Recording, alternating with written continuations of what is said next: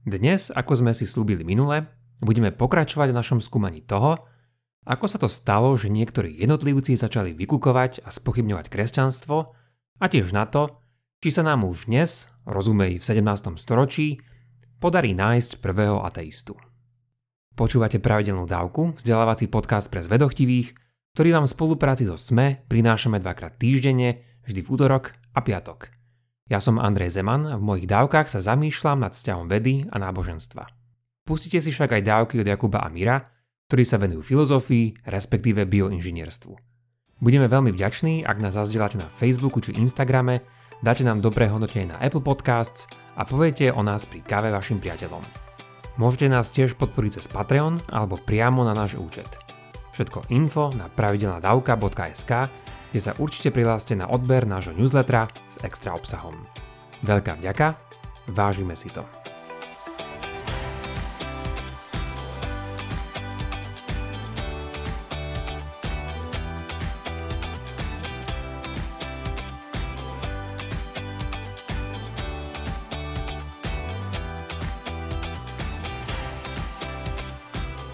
Dnešnú dávku si verím tomu vychutnáte aj samú o sebe ale pre väčší gurmánsko-historický pôžitok vám odporúčam doplniť si k tejto dnešnej aj tu predošlú.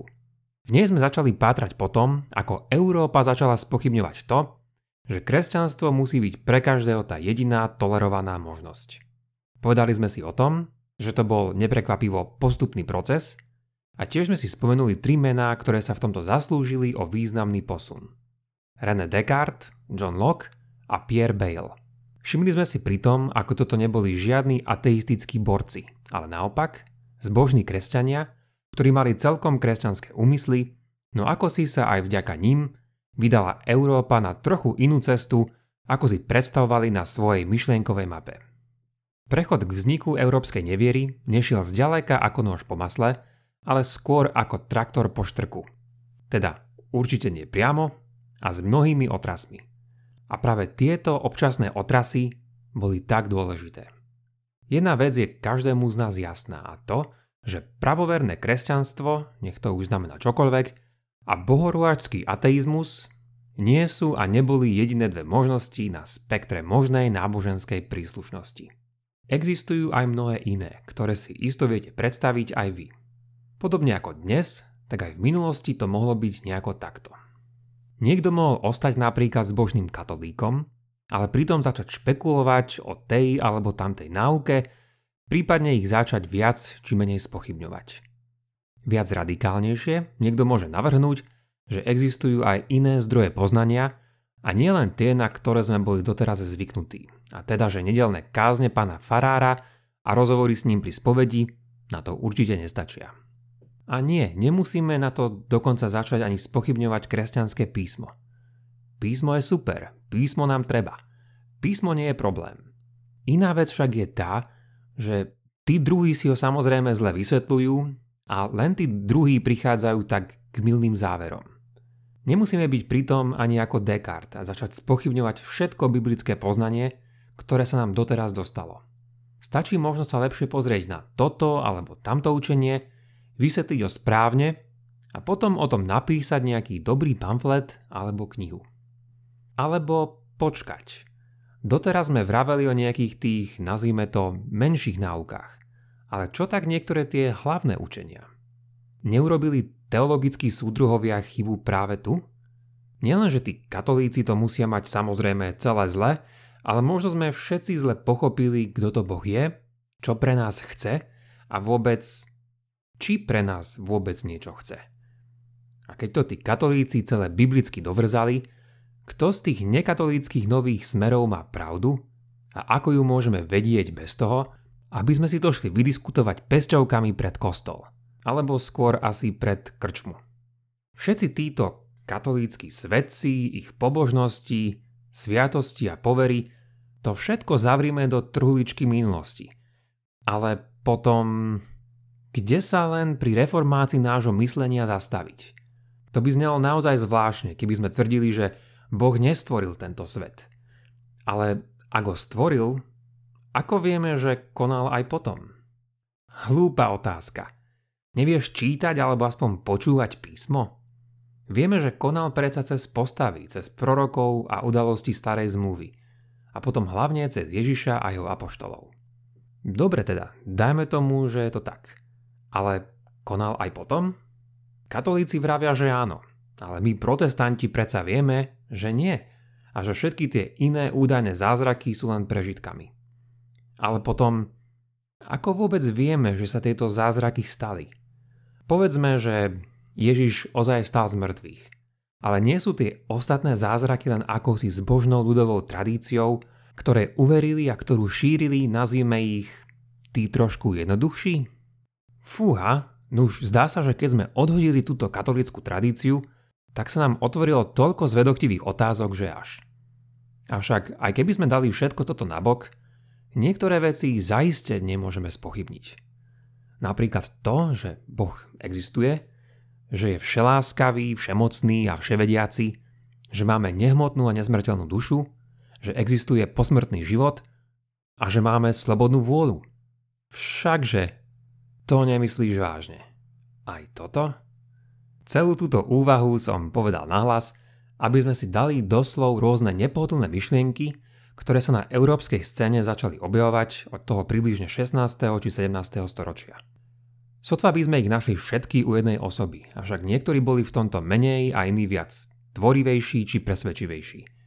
Všetko toto znamená, že smerovanie k intenzívnej a pozitívnej neviere vedie cez tzv. heterodoxiu, čo v preklade znamená jednoducho iný názor. Čiže iný názor, ktorý je v protiklade k údajnému správnemu, pravovernému názoru, teda ortodoxii. Ako sme si už povedali v poslednej dávke, na takúto heterodoxiu sme nemuseli čakať až do francúzského osvietenstva v 18. storočí. A dnes si povieme o tom, kde v Európe bola takáto kolíska európskej heterodoxie a ktorej batoľatá vyrástli do intelektuálne obrovských rozmerov.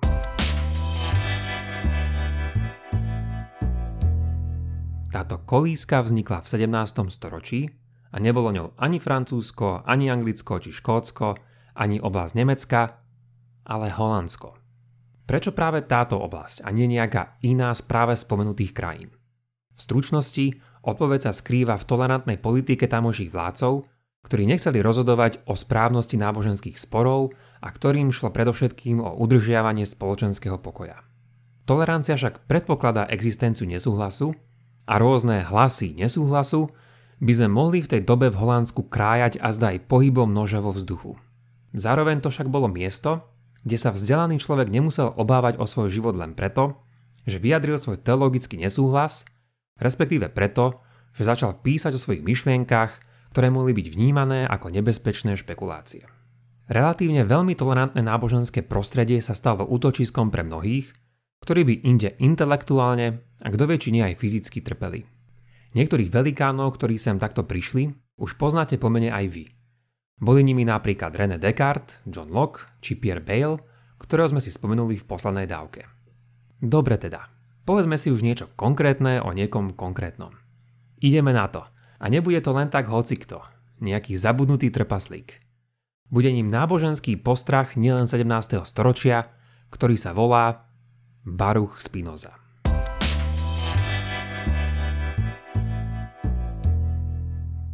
Baruch sa narodil v roku 1632 a pochádzal zo židovskej rodiny.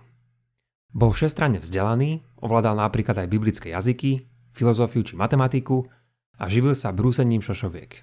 17. storočie bolo nakoniec zvlášť Holandsku storočím explózie mikroskopov a teleskopov a je celkom možné, že Spinoza bol prvý filozof od staroveku, ktorý sa živil prácou nie svojej mysle, ale svojich rúk. Postupne však zanechal svoje tradičné náboženské zmýšľanie a začal mať teologicky veľmi rozdeľujúce názory. Vieme, že keď bol ešte len 20 bol vylúčený zo svojej miestnej synagógy. Vieme, že šlo o veľmi zriedkavý spôsob trestu, no čo presne Spinoza spravil, respektíve za aké názory to bolo, to už veru nevieme. Preslávil sa predovšetkým svojimi dvoma dielami a každé z nich bolo dosť značným pridatím benzínu do teologickej vatry. Spinoza sa priateľil s mnohými, nielen holandskými vedcami, a dopisoval si s novovzniknutou vedeckou spoločnosťou v Anglicku, tzv. kráľovskou spoločnosťou. Spinozu si dnes spomíname aj z jedného iného dôvodu, a to je ten, že som vám slúbil, že sa pokúsime spoločne vypátrať nejakého toho prvého doloženého ateistu. Takže, bol ním práve Spinoza? Odpovede podľa mňa skôr určite nie, ale v istom zmysle možno predsa len áno. Spinoza bol určite mnohými za ateistu označovaný, ale toto nám úplne stačiť nemôže. Pripomeňme si, že za ateistov boli označovaní niekedy aj kresťania, ale to preto, že odmietali všetky tie iné božstvá, no ako vieme, nie tak celkom úplne všetky. Navyše, je to práve v tejto dobe, od približne polovice 17. storočia, keď začíname vydať rôzne obviňovania druhých skupín z ateizmu, deizmu, či napríklad aj antitrinitarianizmu, teda odmietania kresťanského boha ako trojice. Treba byť však v tomto opatrný, pretože tieto obviňovania slúžili často na nálepkovanie len teologicky nesúhlasných pozícií, a teda ak chceme vedieť, či bol niekto už v tejto dobe naozaj ateista, musíme sa na to pozrieť trošku bližšie. Hoci mal Spinoza k tomu celkom blízko, plnohodnotným ateistom zrejme ešte určite nebol. Tu je dôvod prečo. Jeho najznámejším dielom je dielo Etika. Ak by bol Spinoza ateista, potom by to bolo naozaj zvláštne, že jeho celá prvá kapitola je o Bohu, ktorého sa v istej časti aj snaží logicky dokázať. Preto tvrdiť o Spinozovi, že bol úplný neverec, je nesprávne. Na druhej strane sa však môžeme spýtať, v akého boha to presne veril. Určite nie v toho klasického kresťanského či židovského. Bol to boh, ktorý nemá pre tento svet žiadny plán. Problém je, že ho chcieť ani nemôže, pretože jeho boh nechce nič. Všetko, čo sa deje, z neho plinie automaticky a to bez toho, že by niečo chcel. Všetká existencia závisí od neho, ale zároveň je všetko dopredu predurčené. Nie je to však predurčené jeho vôľou, pretože sa tak sám rozhodol, ale preto, lebo to tak vyplýva z jeho podstaty. Ak je to ťažké pochopiť, predstavte si pri tomto prírodné zákony. Tie tiež nemajú svoju slobodnú vôľu a všetko, čo sa deje okolo nás, je závislé od nich. Podľa Spinozu, Boh ani nič stvoriť svojou vôľou nemohol, lebo ak by áno, Znamenalo by to, že mal istý nedostatok niečoho, čo potom musel stvoriť. Ale keďže Boh je stvorenie dokonalé, nemožno si ho predstavovať takto a dávať mu ľudské vlastnosti. Teda, že niečo chce, potrebuje, tvorí, miluje, cíti a podobne. Dobre teda, tak zatiaľ toľko to z tohto súdka. O Spinozovi by sa dalo o dosť viac, a to dokonca len o jeho samotnom diele etika, ktoré je strašne zvláštne svojou formou kde sa autor snaží všetky veci dokazovať matematickými metodami. Tie mimochodom prebral od Descarta, no špecificky ich uplatnil pre svoje dôkazy v teológii. Teda používa tu rôzne axiómy, definície a postuláty, z ktorých sa snaží dokázať všetky veci, ktoré som vám vyššie spomenul. Toto dielo je na prvýkrát určite celkom dobrý a kvalitný bolehlav. Čím viac dní však takto trpíte, tým je to znesiteľnejšie. Ak sa chcete vyhnúť tomuto matematickému logickému utrpeniu, preskočte na koniec prvej kapitoly, kde v próze sumarizuje svoje závery. A teraz si na chvíľku po tomto spinozovskom maratóne vydýchnime a zorientujme sa, kde sa to práve nachádzame.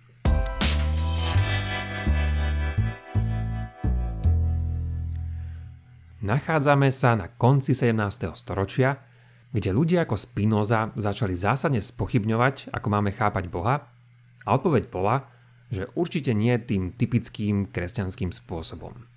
V tomto zmysle bol pre mnohých kresťanov pochopiteľne videný ako de facto ateista, i keď na tých pravších a pečenejších ateistov si musíme počkať do ďalšieho storočia. Spinoza mal teda veľmi netradičnú filozofiu náboženstva. Ale tu už mali aj iní, ktorých sme si tu spomenuli a ktorí pritom boli kresťania. Dávam ešte jeden príklad, ktorým prepojím moju minulú dávku s tou dnešnou. Meno Reného Descarta sme tu už skloňovali isto vo viacerých pádoch. Jednou z jeho hlavných myšlienok bolo, že telo a duša sú od seba prísne oddelené a nemiešajú sa. Vravíme tak o Descartovom alebo karteziánskom dualizme. A keďže ste na ňu určite čakali, tu mám pre vás jednu interaktívnu otázku. Čo myslíte? Akú teologickú neplechu vie takéto dualistické učenie spôsobiť? Správna odpoveď je veľkú neplechu. Zamyslite sa nad tým takto. Ak vo svete platí tento striktný dualizmus, ako môžu na seba vplývať telo a duša, ale tiež aj rôzni anieli, démoni a všelijaké iné duchovné bytosti na tento svet. Jedna odvážna odpoveď je, nuž nemôžu a nejak na seba nevplývajú. A táto odpoveď prišla vo svojej silnej forme tiež z holandského prostredia. Chlapík, ktorý sa o to najviac zaslúžil, bol teológ s menom Baltazar Becker. A jeho dielo sa z veľkej miery zaslúžilo o boj proti nezmyselnému honu na čarodenice. Ale o ňom veľmi rád niekedy inokedy. Čo Descartes začal, Becker dokončil. Teda nedokončil to úplne, ale dôsledky Descartovho uvažovania dotiahol oveľa ďalej a v týchto snahách na to nadvezovali zas ďalší potom, ako sa Becker pobral z tohto života a to zrejme zistiť, či mal pravdu. Chcel by som toto všetko nejak uzavrieť, a to tak, že sa ešte pozrieme na to, ako toto všetko pasuje do toho väčšieho historického obrazu, ktorý sme si tu kreslili. Jedno veľké ponaučenie z tohto je, že kresťanstvo je rôznorodé. Áno, to vieme, poviete si. Ale mnohí na to často pri hodnotení zabúdajú. Napríklad taký Spinoza bol formovaný svojim špecifickým židovským a kresťanským prostredím a jeho veľkým mentorom bol katolík, ktorý ho zaučal do matematiky a filozofie iného katolíka, istého Reného Descarta. Becker bol Kalvín, ktorý spolu s mnohými inými podobnými Kalvínmi vytvárali atmosféru slobodných diskusí, kde preberali rôzne filozofické a vedecké témy a do veľkej miery podporovali vedecké bádania. Nebolo to pritom len o vedeckom zmýšľaní, ale napríklad v boji proti rôznym údajným poverám bolo písmo využívané ako celkom dobrá zbraň.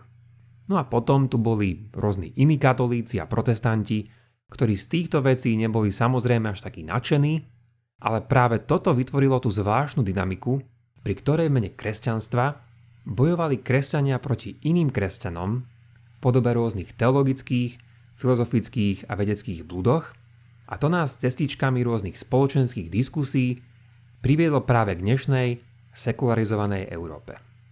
Zaiste, ako sami cítite, veľa ešte ostalo nevypovedaného.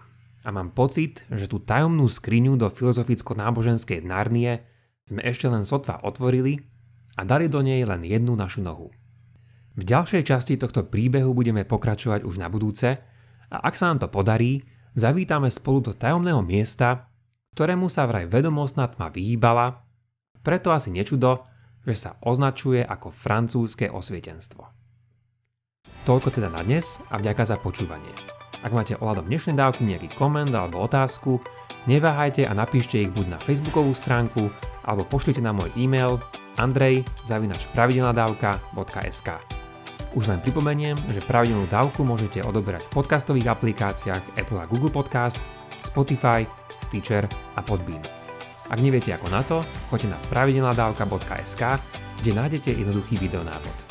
Sledovať nás môžete aj na Facebooku a Instagrame. Teším sa na vás na budúce. Buďte zvedochtiví a nech vám to myslí.